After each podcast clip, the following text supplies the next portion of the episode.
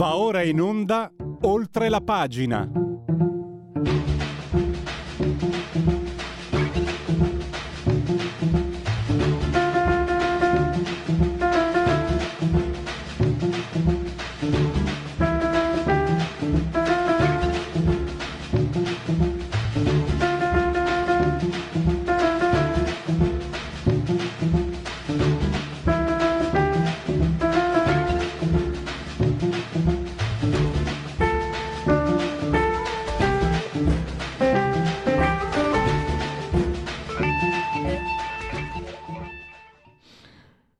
Oltre la pagina, Radio Libertà, siamo già in ritardo, me ne scuso con tutti gli interessati, responsabilità mia. Iniziamo bene la nuova stagione. No, iniziamo benissimo perché parliamo di temi scottanti, parleremo naturalmente di Pontida, parleremo di lui, di Trump strike again, Trump 2, la vendetta. Ma parliamo prima di tutto di un tema che sta molto molto molto a cuore a tutti noi e sta anche molto a cuore in particolar modo agli elettori del centrodestra che, inutile nasconderselo, sono un po' delusi. Ne parliamo con una giornalista che ha studiato i flussi, ha studiato la politica, studia ed è molto preparata sulle politiche internazionali e sulle dinamiche che agiscono a livello geopolitico sui paesi interessati di provenienza, cioè con Francesca Musacchio, direttore di OCS Report e collaboratrice del Tempo. Francesca, scusami per il ritardo, intanto ti do assolutamente il benvenuto. Grazie, buongiorno anche a voi, non c'è nessun problema, sei perdonato, via. Contavo sulla tua generosità. Francesca, ieri c'è stato anche questa apparizione, Van der Leyen e Giorgia Meloni, decidiamo noi chi entra, però posso dirtelo, dopo tanti anni, io ricordo anche già i tempi di Renzi, anche prima, l'Europa non possiamo lasciare sola l'Italia, eccetera, parole. Ti chiedo un tuo punto di vista preciso, come si sta muovendo. Tu hai riportato anche spesso come il piano Mattei di Giorgia Meloni ha provato a lavorare, ha lavorato sul piano diplomatico, però è chiaro che quello è un percorso che vedrà i suoi frutti, se li vedrà, a medio-lungo termine. E adesso le cose potrebbero essere in qualche modo, meno gravi di quello che vediamo tutti i giorni, oppure le cause eccezionali con le quali abbiamo parlato più volte con te, no? Le crisi climatiche, politiche, economiche, militari, sociali, chi ne metta, del Corno d'Africa, dell'Africa centrale, soprattutto dell'Africa centrale subsahariana, hanno creato una situazione eccezionale, forse senza precedenti. Quindi partiamo anche da questo punto di vista. Non esiste l'interruttore per bloccare i flussi, ci troviamo di fronte a qualcosa che prima non c'era mai stato forse. Quindi questo è già comunque un filtro. Basta, ti chiedo il tuo parere. Ma guarda, allora sicuramente partiamo insomma dall'ultima parte della tua domanda. Allora, in questo momento l'Africa è in suburbio. Ci sono stati una serie di colpi di Stato, in alcuni paesi diciamo che poi tra l'altro secondo alcuni osservatori ce ne saranno altri, come ce n'è stato ieri, insomma diciamo che la situazione in Africa è in subbuglio, quindi adesso anche su chi agisce su questi colpi di Stato, su questo bollore che c'è in Africa potremmo discutere ampiamente. Comunque, e quindi la situazione è particolarmente complicata. Detto questo, i migranti e i flussi migratori importanti dall'Africa non sono una notizia di questi giorni, ok? Sono anni e anni che va avanti così. Io mi auguro che la linea della Meloni, che sicuramente è una linea che nel lungo periodo darà i suoi frutti, purtroppo nell'immediato vuoi la mancanza di sostegno da parte dell'Unione Europea, vuoi come dicevo prima questo caos che c'è in Africa, fatica a decollare, ok? Ma del resto non è un piano che si può realizzare in 2 mesi, in un anno, no, c'è bisogno di più tempo. Ma detto tutto questo, quello che io denuncio da anni, e quindi non è una cosa di adesso, è che la questione, diciamo, quantomeno dei punti di partenza, prima la Libia era il porto principale di partenza, adesso è diventato la Tunisia, ma questo non vuol dire che in Libia non sia cessato l'attività dei trafficanti di esseri umani, ma tutti sanno, tutti, l'Europa in primis, l'Italia non da adesso, da tanto tempo, quali sono i porti di partenza, le città, i luoghi, sia in Libia che adesso in Tunisia. Si conoscono una serie di informazioni utili per intervenire in determinate modalità, si conoscono i porti, si conoscono addirittura i trafficanti, sappiamo chi sono, e guarda, se un collega del TG2 o di altri, mi sa che fosse il TG2, è riuscito a intervistare un trafficante a Sfax in Tunisia, allora vuol dire che è, non dico facile, ma è possibile arrivare a queste persone.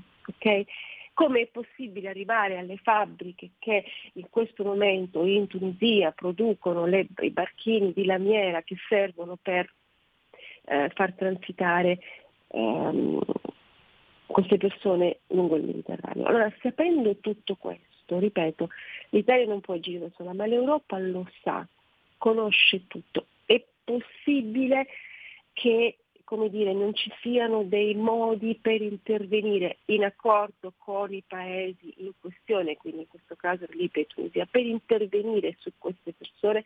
L'eccezione che mi può essere posta, beh sì, però in Tunisia e in Libia è difficile avere, in Libia maggiormente perché ci sono 2 governi, 3 gruppi diciamo di potere, in Tunisia c'è Sayed che però non controlla tutto, non riesce a controllare tutto il suo territorio, poi c'è una grave crisi economica in Tunisia, quindi il traffico, diciamo che, mettiamola così, l'indotto creato dall'immigrazione clandestina e quindi dai soldi che vengono dati ai trafficanti di esseri umani è un indotto che comunque aiuta la popolazione che ha stipendi veramente irrisori, si parla di 150 euro più o meno uno stipendio tunisino a fronte di migliaia di euro che i trafficanti fanno circolare per diciamo oliare tutta la filiera che arriva poi a far imbarcare queste persone. È chiaro che questi soldi contribuiscono, e la situazione economica della Tunisia contribuisce a creare questo fenomeno. Quindi, come vedi, il fenomeno è complesso, c'è una lunga serie di cose, però ribadisco, non è nato oggi. Il problema non lo abbiamo scoperto nelle ultime settimane quando a Lampedusa sono arrivate 7.000 persone tutte insieme, è una cosa antica dei governi precedenti, di vari colori, di varie estrazioni politiche e soprattutto di un'Europa, al netto poi di lamentele di Francia e Germania che sono i paesi in cui i migranti puntano insieme ai paesi del nord Europa per, diciamo, arrivare poi in via definitiva, lo sanno anche loro, siamo stati in grado di bombardare la Libia e abbattere Gheddafi. Io non sto parlando di bombardare né la Tunisia né la Libia in questo momento, sia chiaro, però siamo stati in grado come Europa, come coalizione internazionale, di bombardare la Libia e uccidere il dittatore Gheddafi, che pur garantiva un certo controllo di questi flussi migratori, perché faceva comodo a qualcuno, e non siamo in grado di intervenire con una risolutezza, non dico uguale, ma in qualche modo paragonabile a quella, per provare a fermare, diciamo, le immigrazioni. Quando hanno destabilizzato la Libia e ucciso Gheddafi, nessuno ha alzato il dito per reclamare i diritti umani. Fino a prova contraria, in quella sciagurata stagione e decisione dell'Europa morirono migliaia di persone, migliaia di civili che nulla avevano a che fare con Gheddafi, erano civili normali. Nessuno ha alzato il dito in quella circostanza per parlare di diritti umani. perché andava neutralizzando il dittatore che evidentemente non faceva più comodo a qualcuno. E adesso non riusciamo a trovare, insomma, io mi riferisco all'Europa intera, non solo all'Italia, perché l'Italia poi in effetti potrebbe e non potrebbe fare delle cose da sola, e non riusciamo a trovare una operazione importante per provare a intervenire su questi territori in accordo con gli Stati, quindi in accordo con il governo tunisino e con 2 o 3 realtà libiche, per provare a sterminare i trafficanti di esseri umani? È una domanda che mi pongo da mesi, da anni. E quindi probabilmente c'è un interesse all'interno dell'Europa che evidentemente vuole continuare a far transitare tutti questi migranti per ideologia, per interesse, non so, per qualcosa che ha, e di oggi anche la notizia in realtà era già uscita in parte su alcuni quotidiani, che il piano di finanziamenti, di aiuti per la Tunisia, il memorandum firmato da von der Leyen, Rutte e Meloni, non va bene perché non è stato approvato dal Consiglio degli Stati membri, quindi per carità di Dio non si può fare una cosa del genere, quindi quel piano non può essere, i soldi tradotto alla Tunisia non verranno dati, ok? Non va bene perché, benissimo, è stato firmato senza tutte le procedure di questa complicatissima burocrazia europea, benissimo, d'accordo, ma forse vista l'emergenza potremmo anche in Europa aspettarci che i famosi burocrati europei vadano a snellire un po' queste procedure. Quindi ci sono state obiezioni di alcuni Paesi membri perché non è stato approvato dal Consiglio di tutti i Paesi, perché non è specificato con chiarezza il rispetto dei diritti umani, eccetera, eccetera, eccetera. Nel frattempo i soldi alla Tunisia non arriveranno, e se quei soldi avessero avuto, come dire, una minima possibilità di rallentare i flussi, è scomparsa. Aspettiamo nuove iniziative dell'Europa. Ieri la von der Leyen ha detto 10 punti, il mio piano in 10 punti. Noi non abbiamo molto tempo, l'Europa non ha molto tempo, perché già questi migranti che sono arrivati in questi ultimi giorni, l'Europa e soprattutto alcuni paesi europei sanno benissimo che non rimarranno in Italia, che si sposteranno verso altri paesi, quindi evidentemente o non riescono a capire il problema o non lo vogliono capire. E mi rendo conto che è una situazione molto complicata, perché poi bisognerebbe agire anche, come dire, in questo momento su quegli attori che in Africa stanno destabilizzando vari paesi con colpi di Stato più o meno, diciamo, pilotati. Quindi l'Europa dovrebbe prendersi l'Africa, capire come fare per... ma tu lo sai che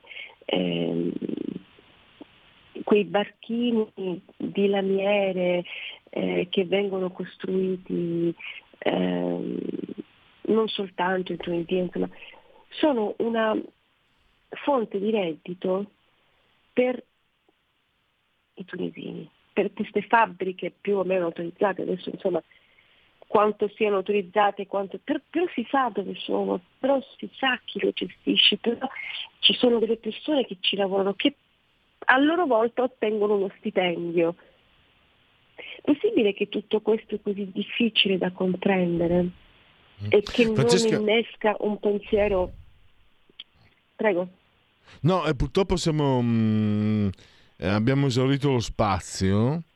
Io devo salutarti, ringraziarti, ma segnalo anche, magari devo dire, non mi dispiacerebbe, sarebbe importante anche ritornarci.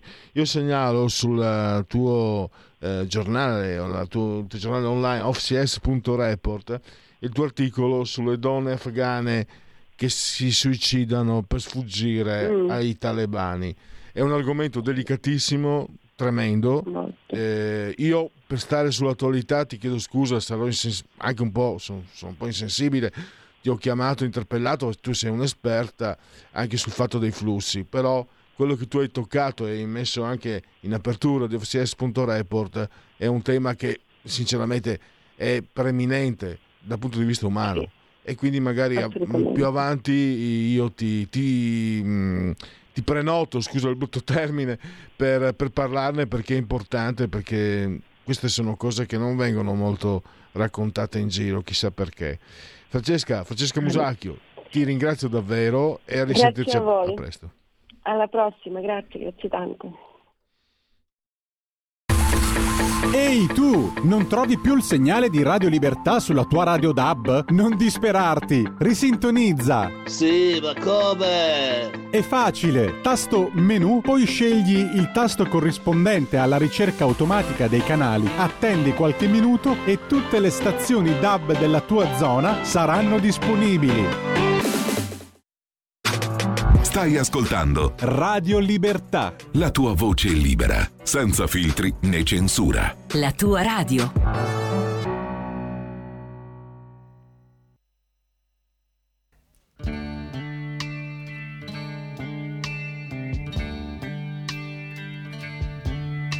Mio nonno è sempre mio nonno, è sempre Ambrogio in ogni momento. Voglio dire che non c'ha problemi di comportamento. Io non assomiglio ad Ambrogio, l'interezza non è il mio forte. Per essere a mio agio ho bisogno di una parte. Per esempio quando sto in campagna ed accendo il fuoco nel cammino, lentamente raccolgo la legna e mi muovo come un contadino. Quando in treno incontro una donna, io mi invento serio e riservato.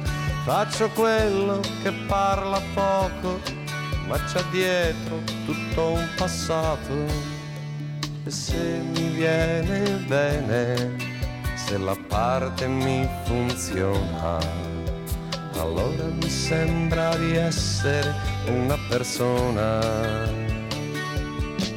Qualche volta metto il mio giaccone grigio-verde tipo guerrigliero e ci metto dentro il mio corpo, e già che ci sono anche il mio pensiero.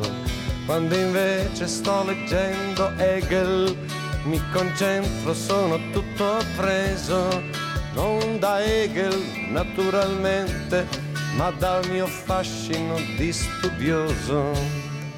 E se mi viene bene, se la parte mi funziona, allora mi sembra di essere una persona. Mio nonno si è scelto una parte che non cambia in ogni momento. Voglio dire che c'ha un solo comportamento. Io invece ho sempre bisogno di una nuova definizione, e gli altri fanno lo stesso, è una tacita convenzione. Ma da oggi ho voglia di gridare che non sono stato mai me stesso, e dichiaro senza pudore che io recito come un fesso. E se mi viene bene, se la parte mi funziona, allora mi sembra di essere una persona. Se un giorno noi cercassimo chi siamo veramente, ho il sospetto che non troveremmo niente.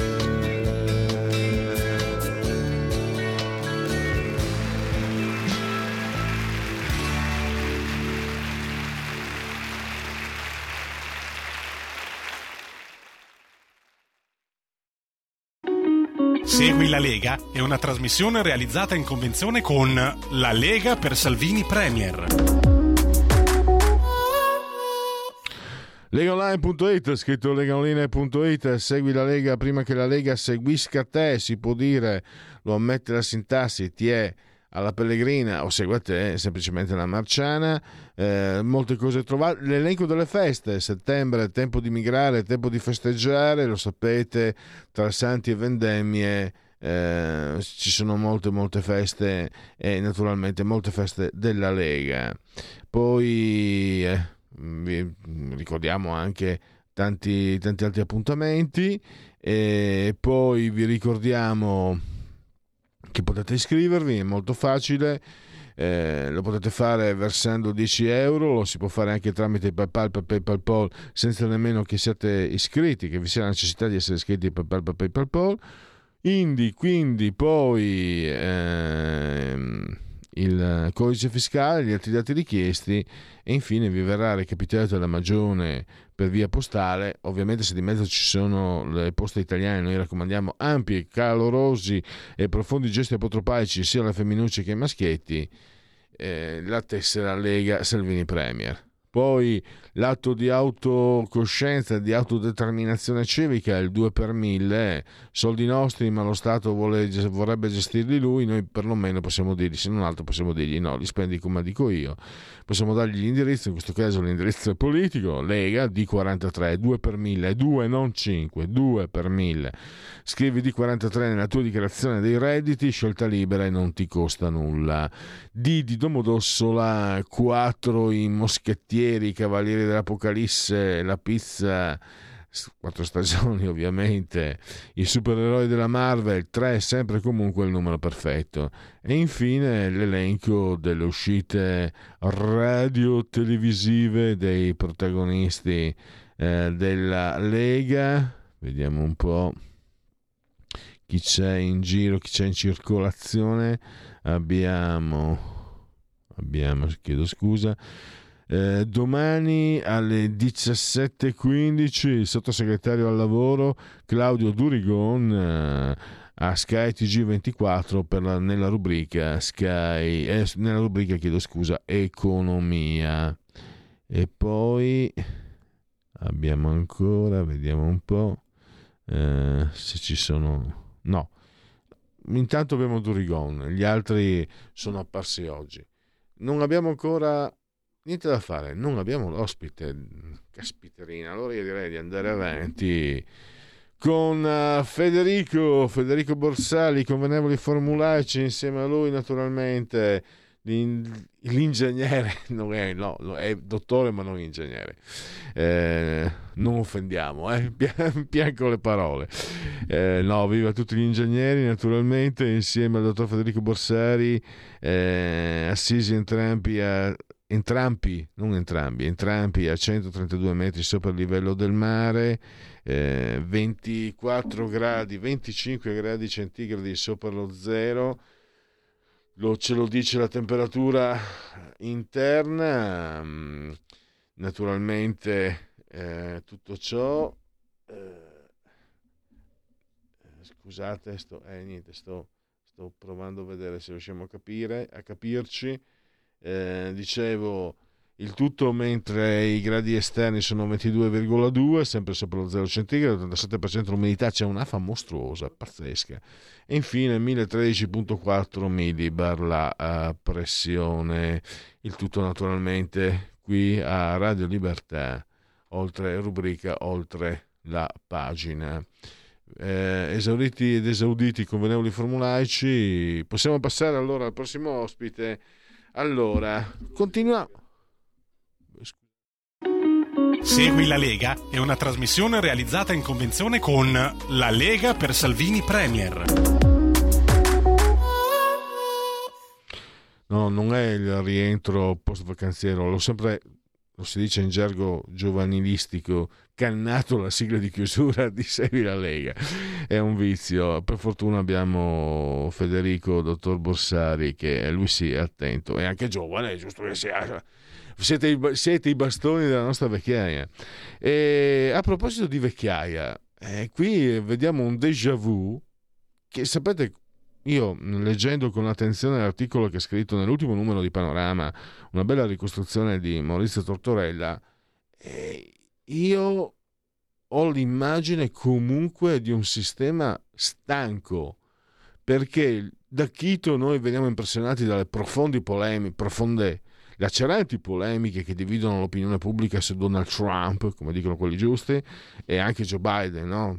Joe Biden è ormai abbandonato dai suoi. Kamala Harris, io pensavo di essere l'unica creatura del pianeta a trovarla odiosa 4 anni fa, adesso anche i suoi la trovano insopportabile, ma non è questo che importa, queste sono impressioni, queste sono situazioni, l'idea di una democrazia stanca, un déjà vu tra personaggi che sono quasi ottantenni ormai, lo sarà alle prossime elezioni sicuramente Joe Biden e lì vicino Donald Trump, ma non è l'età che naturalmente è quello che essi rappresentano. Questi sono due mondi che continuano a ripetersi, quasi fossimo in un film fantascientifico. Intanto da registrare che Donald Trump sta recuperando terreno, non solo sta recuperando terreno, ma sono apparsi i primi sondaggi che lo danno addirittura in vantaggio, 44-43.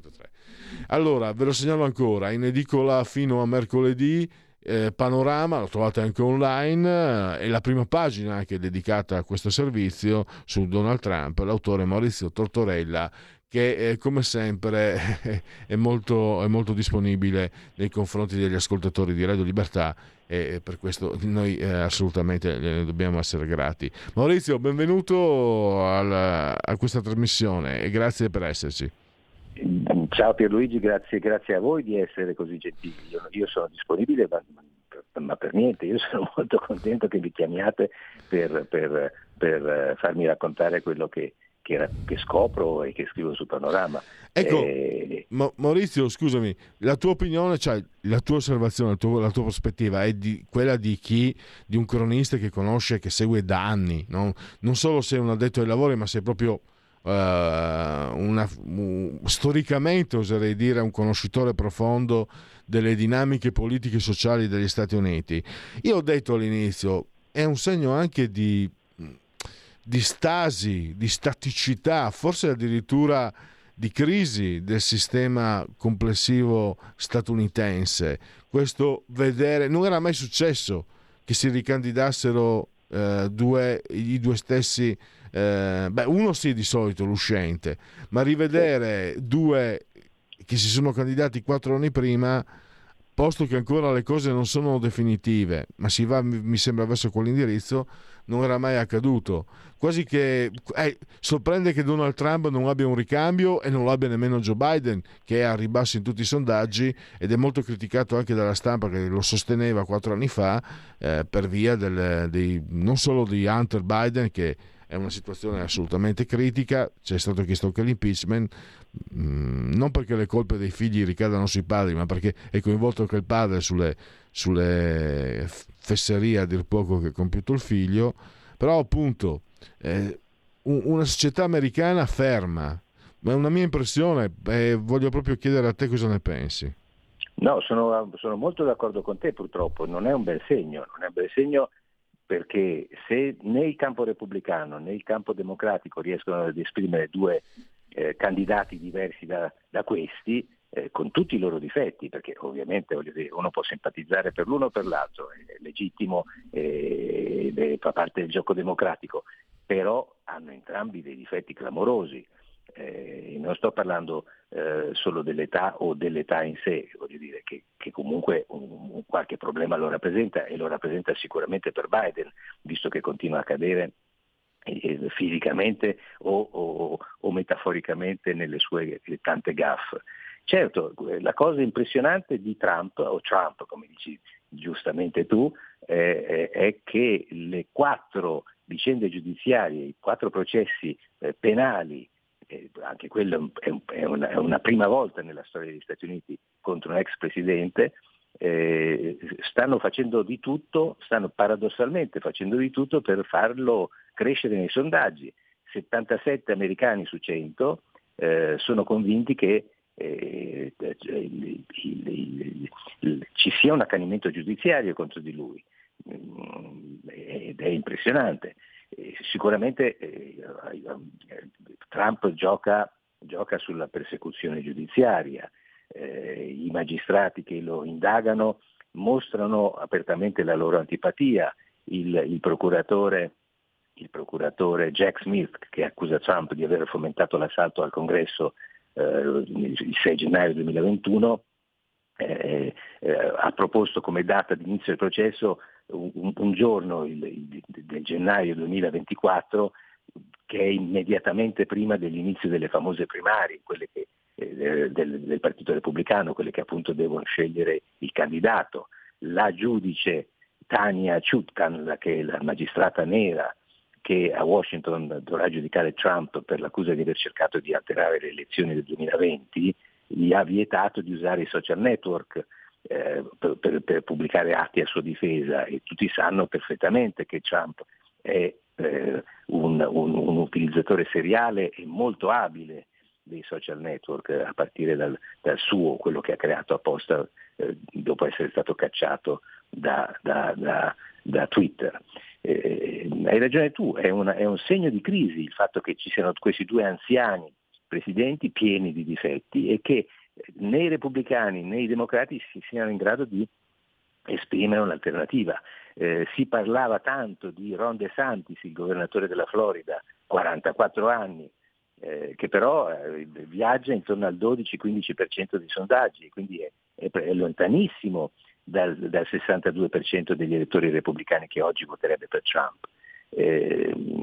Bisogna vedere se altri si presenteranno da qui all'inizio vero della campagna elettorale. Bisognerà vedere soprattutto, come giustamente annotavi, se Biden alla fine reggerà il peso non soltanto della sua debolezza, ma quello delle critiche delle critiche politiche e delle critiche anche in campo, diciamo così, giudiziario, che gli arriveranno attraverso il figlio, che in qualche misura ha sicuramente agevolato e protetto dalle accuse di aver fatto qualche cosa di illecito in Ucraina. Molti sono insoddisfatti tra gli americani della gestione dell'economia da parte di Biden, e anche questo pesa moltissimo su di lui. Quello che nell'articolo per Panorama sottolineo è che se mai davvero Trump dovesse riuscire a prevalere, cambierà tantissimo non soltanto per gli Stati Uniti e per gli americani, ma cambierà moltissimo per il mondo, perché certo Trump cambierà completamente l'atteggiamento americano nei confronti dell'Ucraina, della guerra in Ucraina. Ci sono noti i suoi ottimi rapporti con Vladimir Putin, e è sicuramente inferiore il livello di collegamento e di vicinanza con il governo di Kiev di Trump. Cambierà in peggio, se possibile, l'atteggiamento di Washington nei confronti di Pechino, perché Trump sa perfettamente meglio di Biden, ancora meglio di Biden, quanto sia pericoloso il programma espansivo e militare e strategico di Xi Jinping. Cambierà sicuramente in peggio e molto in più duro il rapporto con l'Iran degli Ayatollah, che sotto Biden sono riusciti a recuperare circa e forse più di 10 miliardi di dollari che Trump aveva sequestrato loro, capitali in giro per il mondo, e soldi che loro probabilmente hanno utilizzato per accelerare la ricerca sul programma nucleare, che tanto impensierisce e spaventa Israele e dovrebbe impensierire e spaventare anche noi in Europa, e per sovvenzionare il terrorismo internazionale. Insomma, mi è parso interessante e utile raccontare queste ipotesi, anche perché in Italia nessuno la prende sul serio, ma come sai Trump è un uomo che riesce sempre a sorprendere, e lui stesso, uno dei suoi slogan passato alla storia è: il nemico che ti sottovaluta è il tuo migliore alleato. Ecco, certo. Mi è parso giusto che Panorama dedicasse al tema un'attenzione, e sono contento che sia stata la copertina. Cioè, tra l'altro, appunto, l'hai appena spiegato benissimo, riguarda anche gli equilibri internazionali. Ma perdona se insisto, perché è una cosa che personalmente cosa è successo agli Stati Uniti?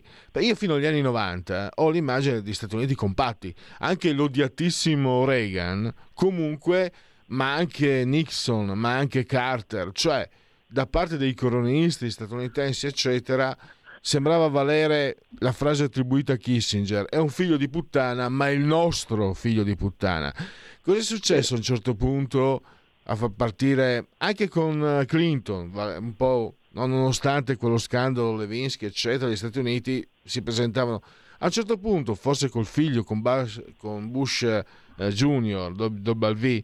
Ho visto cambiare qualcosa, no? Io mi ricordo addirittura quell'attore che ha vinto un Oscar per la sceneggiatura, ma non è un grande attore, Matt Damon, tanti anni fa, primi anni 2006-2007, mi ricordo in una trasmissione dove si parlava di cinema, a un certo punto lui prende la parola e dire: si deve parlare di cinema, ma io sto parlando di 15 anni fa ormai, io vorrei non dovermi vergognare del mio presidente, e faceva riferimento proprio a W. Bush, forse al 2005, non al 2000. E cosa è successo? È venuto a mancare l'impero del male, è venuto a mancare l'avversario comunista, è una società che ha cominciato a registrare grandi differenze, no? Noi in Italia vediamo, no, la ZTL, no? Vediamo l'elite e masse sempre più servi della gleba ormai, no? Sempre più impoverite, e quindi una contrapposizione di questo tipo. Cos'è successo? Cosa sta succedendo? Ammesso che quello che ho detto io abbia un fondamento, a me sembra che lo abbia, cioè, di sicuro quando ero ragazzo, tu siamo più o meno coetanei, Maurizio, puoi confermarlo, insomma. Io mi ricordo che quando si parlava di politica statunitense nelle trasmissioni in Italia o anche sui giornali, non emergeva, cioè su Trump abbiamo visto gli americani riversare tonnellate di guano e anche tutto sommato anche se il 90% della stampa, dell'informazione statunitense, ci sono dei dati ufficiali, è di sinistra, no? Quelli che non sono di sinistra sono speculari nei confronti di Biden, no? Addirittura certi giornali hanno scritto che Biden se la sarebbe fatta addosso durante un incontro col Papa, oltre il famoso peitus flatulentus a cospetto dei regnanti d'Inghilterra. Mai ho letto qualcosa di così devastante nei confronti, appunto, anche di un presidente scarso come è stato, per carità, Dio lo abbia in gloria, Carter, ma anche di uno controverso come Nixon o come Reagan. Non succedeva certo una cosa. Cosa è accaduto secondo te? Ma hai elencato una serie di ricordi sicuramente molto efficaci. Nixon era stato odiatissimo dai democratici e poi devastato dall'opinione pubblica per aver barato alle elezioni col famoso scandalo del Watergate. Però hai ragione, perfino nei suoi confronti tutto sommato il rispetto non era mai venuto meno, se n'era andato, e ricorderanno forse i più anziani dei nostri ascoltatori il famoso gesto che faceva allargando le braccia sopra la testa davanti al famoso elicottero che lo portava via dalla Casa Bianca, e ha continuato a vivere abbastanza serenamente la sua vita, tra l'altro vedendo poi ridimensionate in parte le accuse.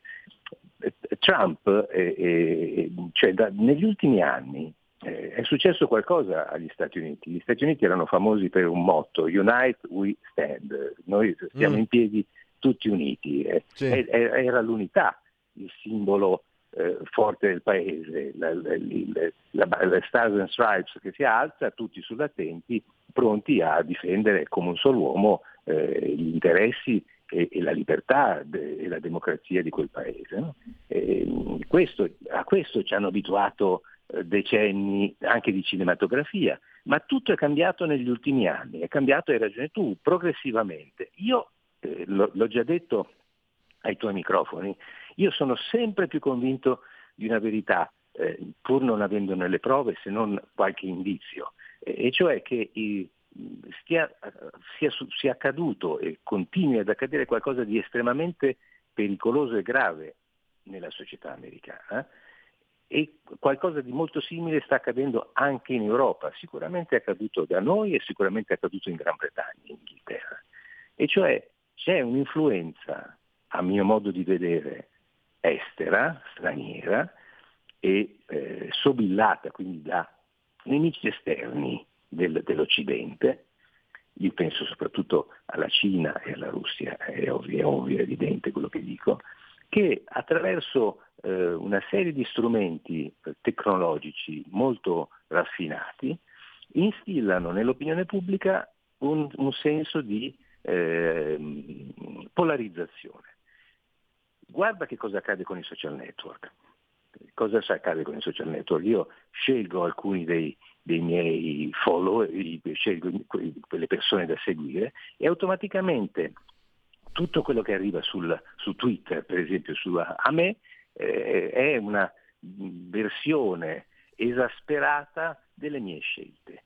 Prevale il post più esagitato e tutto il resto del dibattito che fa parte di un altro modo di vedere la vita, la politica, l'economia, qualunque campo dello scibile umano, mi viene sottratto. Automaticamente vengo in questa maniera spinto, sospinto e costretto a vedere il mondo, la vita e la politica in una maniera estremista, a destra come a sinistra, perché è come se frequentassi un bar esclusivamente di filo una certa parte, e questo determina, secondo me, e sta determinando e ha determinato una separazione evidente della società americana.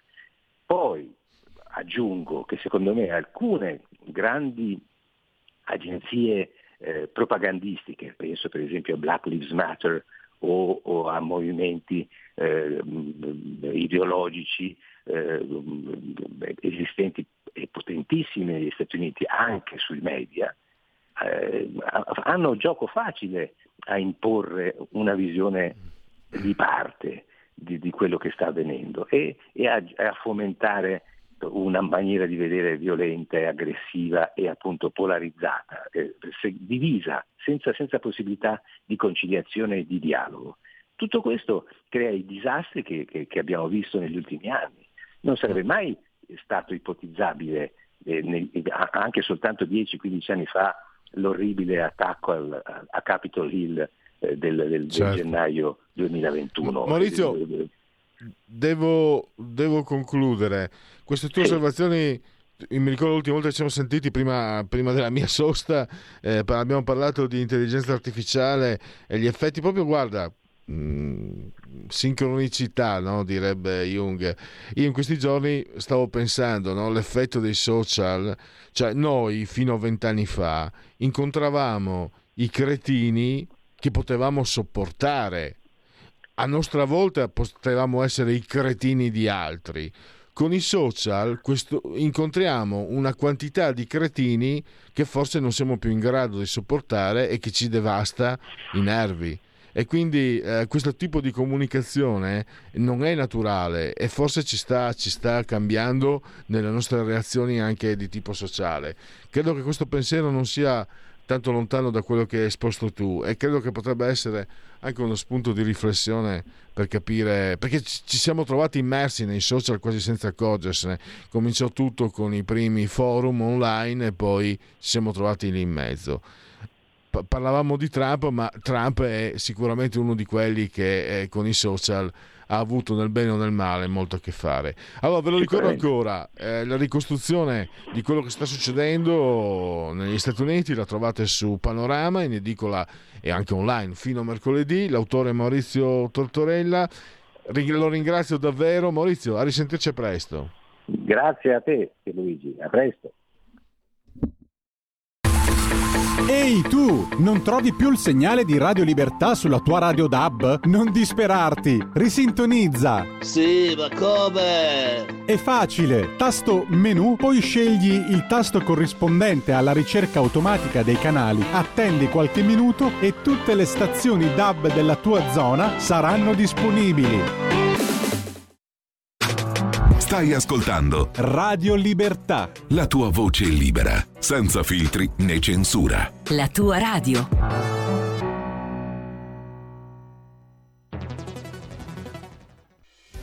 Quotidiano di Sicilia, il Quotidiano d'Italia, l'informazione che ribalta i luoghi comuni, una vera visione dei fatti, l'Italia vista da sud. Ogni siciliano che vive in Italia e nel mondo è una risorsa, è protagonista della crescita della nostra nazione. Dai forza alla crescita della nostra isola, abbonandoti al QDS digitale più archivio a soli €99 annui. Quotidiano di Sicilia, il Quotidiano d'Italia, una scelta di valore.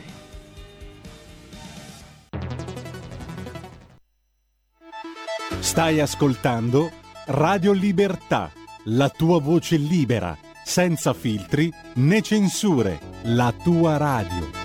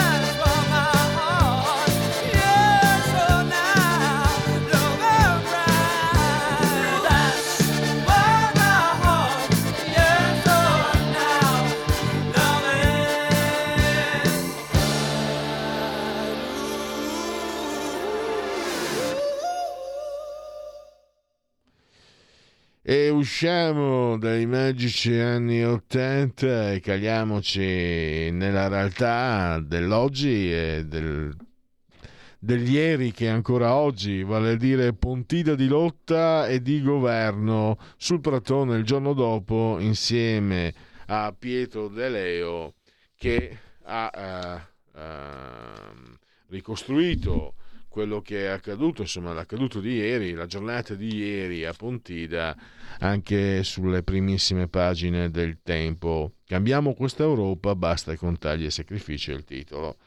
Pietro, innanzitutto bentornato, grazie per essere qui con noi. Grazie, buongiorno a voi. Allora, che giornata è stata? Qualcuno si aspettava dichiarazioni di guerra al governo, non è stato così, mi sembra, nella maniera più assoluta. Mi sembra che anche la presenza di Marine Le Pen, come dire, sia stata in qualche modo, molti l'hanno dipinta come anche questa come un atto di guerra di Matteo Salvini nei confronti di Giorgia Meloni. Non voglio buttare acqua sul fuoco, per carità, ma mi è sembrato che le cose siano andate in una maniera, come dire, regolare, insomma, senza strappi, il che dovrebbe dare delle garanzie per la durata di questo governo, il che però pone anche degli interrogativi, secondo me, importanti sulle strategie comuni da tenere in Europa. Perché, salto di palo in frasca quasi, Pietro, io vorrei capire questo. Guarda, non sono uno simpatizzante del Front Nazionale, del Rassemblement Nazionale, non sono uno di quel tipo lì, anche se comunque rispetto, per carità. Però qualcuno dovrebbe spiegarmi. Abbiamo parlato più volte con te, no? Del senso di essere di destra, di essere conservatori, di essere sovranisti. Per quale motivo non va bene Marine Le Pen, che platonicamente ha ucciso il padre, no? Il parricidio socratico di Platone. Lei suo padre l'ha ucciso politicamente, proprio l'ha ucciso, suo Jean-Marie, e da anni ormai ha delle posizioni tutto sommato pressoché moderate, oserei dire, da centrodestra moderato. Perché quindi Marine Le Pen è così invisa a Giorgia Meloni, a Tajani, però vanno bene, attenzione che questa è una definizione mia, i fascio-franchisti di Vox. Io li seguo da anni, quelli di Vox, e ci sono francamente delle dichiarazioni, delle prese di posizione che onestamente, le trovo quantomeno discutibili, comunque molto fascio-franchiste. Allora, quelli vanno bene e Marine Le Pen no, e questo è relativamente importante. Quello che però mi sembra di registrare è che manca qualcosa come strategia comune, cioè il centrodestra italiano ed europeo ha finalmente l'occasione di cambiare quello che non è l'Europa a essere sbagliata, sono quelli che governano l'Europa a essere sbagliati, questa è un'opinione mia, perché l'hanno sbagliata tutta a partire dall'euro, non ne hanno fatta una di giusta, le politiche migratorie, le politiche green, sono disastrosi quelli che governano l'Europa da 20 e rotti anni a questa parte. C'è l'occasione di approfittare proprio del meglio che invece può darci l'Europa, e però vedo che mi sembra si faccia fatica a trovare una strategia comune, e la presenza di Marine Le Pen in qualche maniera, secondo me, poi basta, ti do la parola Pietro, in qualche modo offre l'opportunità di discutere su questo. Mi sembra che fosse anche questa l'intenzione, senza voler fare l'esegesi di nessuno. Pietro, cosa ne pensi? Guarda, parto da una tua constatazione, cioè su cosa è sbagliato in Europa. In Europa sono sbagliate tante cose, sicuramente chi l'ha governata non ha fatto bene, però l'Europa ha alcuni difetti di fabbricazione, usiamo questa metafora. Ad esempio il potere esecutivo che sia, adesso non vorrei annoiare troppo gli ascoltatori, però il potere esecutivo suddiviso tra due organismi, la Commissione e il Consiglio europeo, porta spesso a dei cortocircuiti, lo vediamo ad esempio in queste ore sul memorandum sulla Tunisia. Poi c'è la mancanza di una Costituzione europea. La mancanza di una Costituzione europea fa sì che alcuni valori, come per esempio la solidarietà, non siano stati codificati, anche come ad esempio le radici cristiane non siano stati codificati, e questo crea anche qui dei cortocircuiti. Pensiamo ad esempio al tema non solo dell'immigrazione ma dei conti pubblici. Terzo punto, c'è anche una questione di differenze culturali tra paesi mediterranei, paesi anseatici e paesi del nord. Ci sono paesi frugali e paesi invece che sono più propensi a fare debito, e questo poi lo vediamo che si riflette tutti i giorni nel dibattito sulle cose da fare.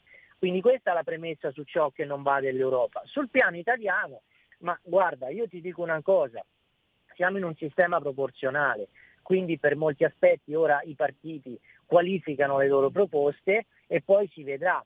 Il tema Marine Le Pen è vero che lei ha percorso un cammino di, lo chiamano, de-diabolizzazione rispetto al padre, cioè di abbandono delle posizioni più estreme, Però ci sono delle questioni evidentemente che ancora suscitano perplessità da parte degli alleati, come ad esempio una il posizionamento sul piano internazionale, tradotto i rapporti con la Russia. Per quanto riguarda poi i franchisti di Vox, io non sono così convinto che in realtà vadano ancora bene come qualche mese fa, perché dopo le elezioni in Spagna mi pare che anche l'entusiasmo di Giorgia Meloni verso questa forza, che a differenza di Fratelli d'Italia non ha ancora del tutto rescisso, diciamo così, i legami con il passato post-franchista, mi pare che gli entusiasmi si siano molto raffreddati. Quindi mi pare siamo di fronte ad una storia politica tutta da scrivere, considerando poi appunto che i conti in Europa si fanno dal giorno dopo, cioè si vedono i risultati e poi si decideranno gli equilibri. Cosa possiamo anche registrare dalla giornata di ieri? Sì. Non sarà opportuno, forse, non lo so, non aspetta a me dirlo, ma possiamo dire, no, che ieri è cominciata la campagna elettorale, quella che ci porta all'europea. Concordo, perché Salvini ha strutturato una sua proposta elettorale che si ripone, diciamo così, nell'area ribellista, soprattutto ribellista, quindi quella molto critica verso l'Europa, quella per molti aspetti meno propensa al dialogo con le istituzioni centrali rispetto a come possono essere Fratelli d'Italia e Forza Italia, quella poi anche che ripropone delle vecchie argomentazioni. Pensiamo alla critica a Soros, no? Quella è un'argomentazione molto sovranista di qualche anno fa. In generale io però al momento non vedo nessuno scossone per il governo, contrariamente a molti commentatori che leggevo stamattina, non vedo nessuno scossone per il governo. È iniziata la campagna elettorale, tutti faranno il loro, getteranno le loro fiche, i loro temi sul tavolo. L'importante però, ecco, è legittimo che ogni partito si differenzi rispetto all'altro, però bisogna sempre tenere a mente che il centrodestra è al governo e che l'arte della politica è anche fermarsi 2 metri prima, 2 metri prima della linea rossa, chiamiamola così. Anche considerando un fatto, cioè che la Lega è votata anche da molti imprenditori, specialmente del nord e del nord-est, e quindi quegli imprenditori vogliono la stabilità di governo, vogliono meno tasse, vogliono che si prosegua il percorso avviato, pensiamo ad esempio sul cuneo fiscale e sulla flat tax, e quindi sono molto refrattari agli scossoni. Poi chi guida un partito ed è stato abile nel portarlo dal 4 al 35% sa bene che la politica è anche accelerate, frenate e capacità di trovare sintesi, e io penso che da parte di tutti, ne sono convinto, c'è piena consapevolezza di quella che è la posta in palio, perché il governo ha un'agenda molto difficile, dall'altra parte c'è una sinistra disastrosa e politicamente dannosa, e quindi è interesse da parte di tutti far sì che questo governo vada avanti. C'erano 2 punti che potevano essere divisivi. La questione degli sbarchi. Allora, ci sono 1 miliardo di motivi per cui purtroppo la situazione è sempre più critica, ma sicuramente l'elettore di centrodestra è spiazzato, no? Dal vedere che col governo di centrodestra addirittura sono raddoppiati, e quindi è un tema critico per il centrodestra. E poi c'è anche il tema dell'autonomia, che qualcuno pensava potesse essere divisivo per la Lega a livello interno, ma il presidente del gruppo Riccardo Molinari ieri, mi sembra, nel suo discorso ha ribadito la ragione sociale della Lega resta l'autonomia. Ecco, volevo chiederti anche su questo, lo chiedo a te perché essendo di parte non voglio fare la figura dell'accomodante, non mi piace, a parte che non mi spetta nemmeno come ruolo, ma mi è sembrato, se tu seguivi certi giornali, 2 in particolare, quelli orbitanti, quel signore che vive in Svizzera ma spiega come dovrebbero andare le cose in Italia, sembrava che dovesse succedere l'arcano, l'inferno, no? I Veneti contro Salvini, eccetera. Alla fine, vedendo i giornali anche avversi alla Lega di oggi, mi sembra che la Lega ne sia uscita comunque non nulla a che vedere con quello che contrabbandavano certuni, no? Il Veneto col ribelle, eccetera. Mi è sembrato che l'uscita sia ancora quella di una Lega matura e consapevole, il che comunque è anche un buon indizio per il governo, visto che al di là dell'essere simpatizzanti di destra e sinistra, mi sembra, non ne abbiamo già parlato più volte, Pietro, la prerogativa di un governo, che sia di destra o di sinistra, è la stabilità. Quindi più è stabile un governo, più funziona. E questo è, intanto, diciamo che per il momento questo governo ancora tiene. Poi gli imprevisti sono sempre dietro l'angolo. Dici la tua, Pietro. Ma guarda, sugli sbarchi è vero, nel senso che il centrodestra, in particolare Lega e Fratelli d'Italia, hanno avuto il contrasto all'immigrazione clandestina come uno dei punti qualificanti, forse anche il punto più qualificante di tutti. Ora ci troviamo con un'impennata degli arrivi e quindi l'elettore può rimanere disorientato. Però ecco, in questo momento è la politica che deve trionfare, cioè bisogna spiegare, fare un'operazione verità, perché davvero, rispetto anche a 5-6 mesi fa, un anno fa, quando questo governo è entrato in carica, c'è stata una accelerazione delle crisi in Africa, è saltato tutto il Sahel, ci sono stati dei colpi di Stato a ripetizione, tra cui uno in Niger, che ricordiamolo era un paese che faceva un po' da diga per i traffici di esseri umani che arrivavano dal sud del Sahara. Le interlocuzioni con i paesi del Nord Africa sono complicate, ma vanno comunque fatte. Sono complicate perché abbiamo dei leader che non parlano il nostro linguaggio della democrazia e del rispetto dei diritti.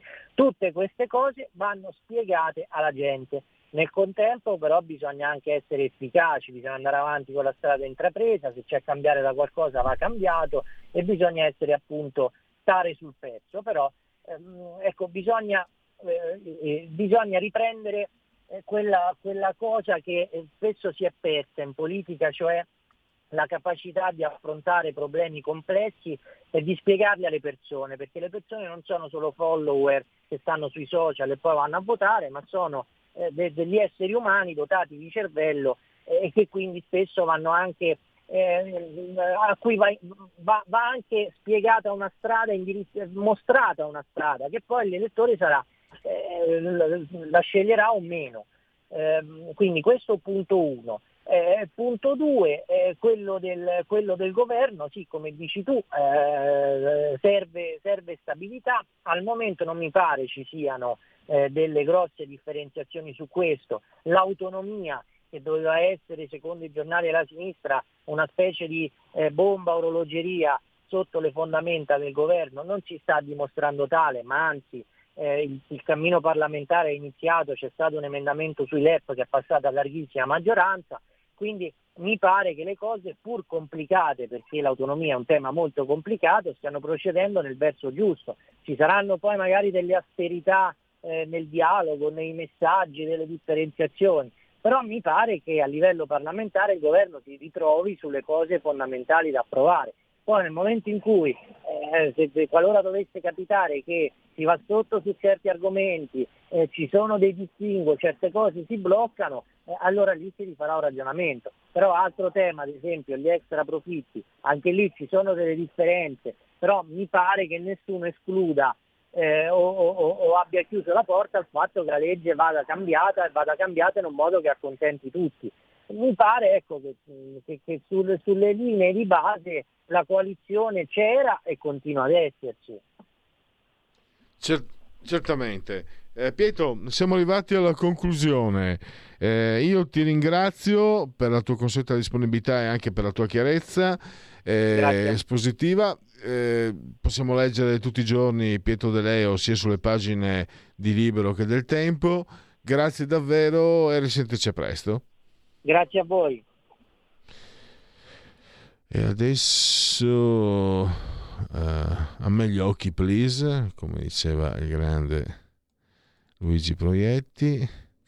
La ratifica della riforma del MES viene data quasi per scontata. Lei è favorevole Allora, il MES, questi sono dati di sondaggi termometro politico, il 46,1% è favorevole, mentre il 45,9% è a sfavore, quindi molto diviso. Questa dislessia allo stato puro, molto divisivo, o semplicemente vecchiaia. Chiedo venia, abbiate pietà di questo povero vecchio. Tu, bastone della mia vecchiaia, sorreggimi e vigila. Dicevo, comunque, a parte delle battutacce, sicuramente questo, mi fido molto delle rilevazioni di termometro politico. Non ci vuole molto comunque capire che sul MES l'opinione è molto più divisa. Giorgia Meloni ha appena detto che non c'è alcuna possibilità che l'Italia esca dall'Unione Europea. Approva questa affermazione anche qui 60,3% è d'accordo con Giorgia Meloni, quindi l'Italia non può uscire dall'Europa, mentre 37,4%, un terzo, non è d'accordo, cioè è contro l'Europa. Diciamo che realisticamente l'Europa grosso modo non è amata. Io faccio riferimento a sondaggi che ormai ho sott'occhio da tanti anni. L'Europa non è amata da 2/3 degli italiani, però se si parla di uscire dall'Europa o dall'euro è solo 1/3 degli italiani d'accordo. Poi Vox Populi, Vox Dei o anche no, però questo è un punto sul quale però bisogna confrontarsi.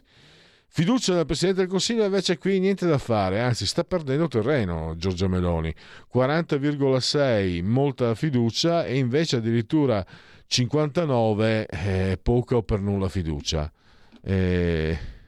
Poi l'Unione Europea ha portato più vantaggio o svantaggio all'Italia?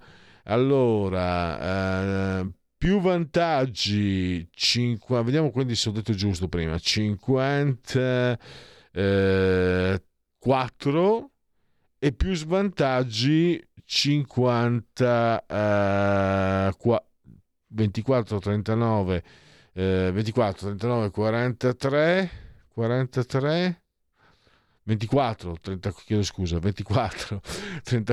43, 44,1. No, allora sono diminuiti quelli che vedevano male. Comunque anche qui opinione grossomodo comunque divisa a metà sui vantaggi e svantaggi dell'Unione Europea. Probabilmente è vero, ho dimenticato che l'intervento, vi ricordate, i fondi europei in tempi di Covid possono aver comunque fatto cambiare l'opinione a più di qualche persona, effettivamente. Non avevo tenuto conto. Francia e Germania hanno bloccato l'accoglienza di migranti. Come giudica questa mossa? È comprensibile, hanno fatto bene, lo pensa il 44,3%, egoisti lo pensa invece il 52%, ingiusti ed egoisti, il 52% degli interpellati. Poi questo è il sondaggio. La fiducia nei partiti, sondaggio Tecne, abbiamo Fratelli d'Italia 28,2%, PD 20,1%,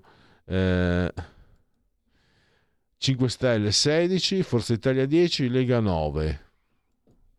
Poi apriti sesamo, la situazione politica, questo è un altro sondaggio XE, Fratelli d'Italia 30,4%, Lega 7,4%, Forza Italia 5,9%, PD 20,8%, Italia Viva 2,7%, 5 Stelle 17,1%. Fiducia in Giorgio Mattarella abbastanza, molto, addirittura 79%, poca fiducia 21%. Non sempre Vox Populi, Vox Dei, oserei dire, ma questa è un'opinione personale, molto personale, estremamente personale. Sui cattolici, questo è un sondaggio di analisi politica. Mi sento cattolico, 75% nel 2012, è sceso 58% nel 2023. Sono cattolico di nascita, ma non mi sento cattolico, 21-29, sono di altra religione 3-7. E questo quindi è un segno sulla religiosità nella società italiana contemporanea, molto interessante Prezzi al consumo: ad agosto 2023 si stima che l'indice nazionale dei prezzi al consumo per l'intera collettività registri un aumento dello 0,3 su base mensile e del 5,4 su base annuale, da più 5,9 del mese precedente. La stima era del 5,5. Infine, ultimo dato Istat, commercio estero. A luglio si stima una flessione congiunturale per entrambi i flussi commerciali con l'estero, meno 4,7% le importazioni e meno 1,8% le esportazioni. Ce la facciamo fare la sigla dei genetriaci? Ma sì, dai. La verità è che sono cattivo, ma questo cambierà. Io cambierò. È l'ultima volta che faccio cose come questa. Metto la testa a posto, vado avanti, rigo dritto, scelgo la vita. Già adesso non vedo l'ora. Diventerò esattamente come voi. Il lavoro, la famiglia, il maxi televisore del cazzo, la lavatrice, la macchina, il CD e l'apriscatole elettrico. Buona salute, colesterolo basso, polizza vita, mutuo, prima casa, moda casual, valigie, salotto di tre pezzi, fai da te, telequizze, schifezze nella pancia, figli, a spasso nel parco, orario d'ufficio, bravo a golf, l'auto lavata, tanti maglioni, Natale in famiglia, pensione privata, esenzione fiscale, tirando avanti, lontano dai guai, in attesa del giorno in cui morirai. Genetriaci, ricorrenze e commemorazione del trigesimo secondo giorno di Frutti d'Oro, mese del calendario repubblicano, per tutti un lunedì 18 di settembre, anno domini 2023. L'imperatore Traiano, che tra l'altro era nato a Siviglia comunque, e poi Samuel Johnson, poeta, saggista, il patriottismo è l'ultimo rifugio delle canaglie, ha scritto, mai parole furono più sagge. Ridere con i saggi e pranzare con i ricchi. Vedete, non era stupido. Greta Garbo, la divina, altro che quella cavolo di nuotatrice. Come osano chiamare quella roba là veneta, la nuotatrice veneta, la divina? Ma non l'avete vista? Come si muove, come parla? Avete mai visto Greta Garbo? Evidentemente no. Il grande Enrico Maria Salerno, chiedo la vita, donne, vino e carte e di potermi giustificare con il lavoro, disse. Franco Franchi e Ciccio Ingrassia, non posso sputare a destra, sono mancino. Frankie Avalon, cantante e attore di origine italiana, Avallone, che la musica di oggi faccia veramente schifo, lo penso veramente, ha detto. Il grande vignettista Massimo Bucchi, purtroppo è messo su Repubblica, ma è veramente bravo. Dicono sia stato tu a creare l'uomo, immagino l'imbarazzo. E poi da guerra intestine, giornali di merda. Poi la grande indimenticabile per me dal testaccio, meravigliosa Gabriela Ferri, purtroppo da troppi anni non più con noi, ma io sono comprato l'estate scorsa, ho comprato il suo vinile, Federico. Peter Shilton, il portiere che ha preso il gol di mano da Maradona, non gliel'ha ancora perdonata, gli è rimasta. Lui aveva vinto comunque 2 Champions con il Nottingham Forest. Gigi Ramone, Douglas Colvin, è uno dei Ramones, morto anche lui per overdose, coerentemente con sesso, droga e rock and roll. E poi, a proposito di droghe, Lance Armstrong, che praticamente l'era più punturedo di un cavallo. Mai stato all'ippodromo di Trieste, ogni tanto si sentiva l'urlo se vinceva un cavallo sospetto, io ga punturado, così più o meno andava. No, forse questo è l'accento più veneziano che triestino, comunque punturado me la ricordo. Intanto ho sforato 2 minuti, quindi ripristiniamo le vecchie brutte abitudini. Grazie a tutti coloro che sono rimasti all'ascolto e grazie naturalmente al grande dottor Federico Borsari, saldamente sulla tua di comando in regia tecnica. A domani. Miau. Avete ascoltato Oltre la pagina.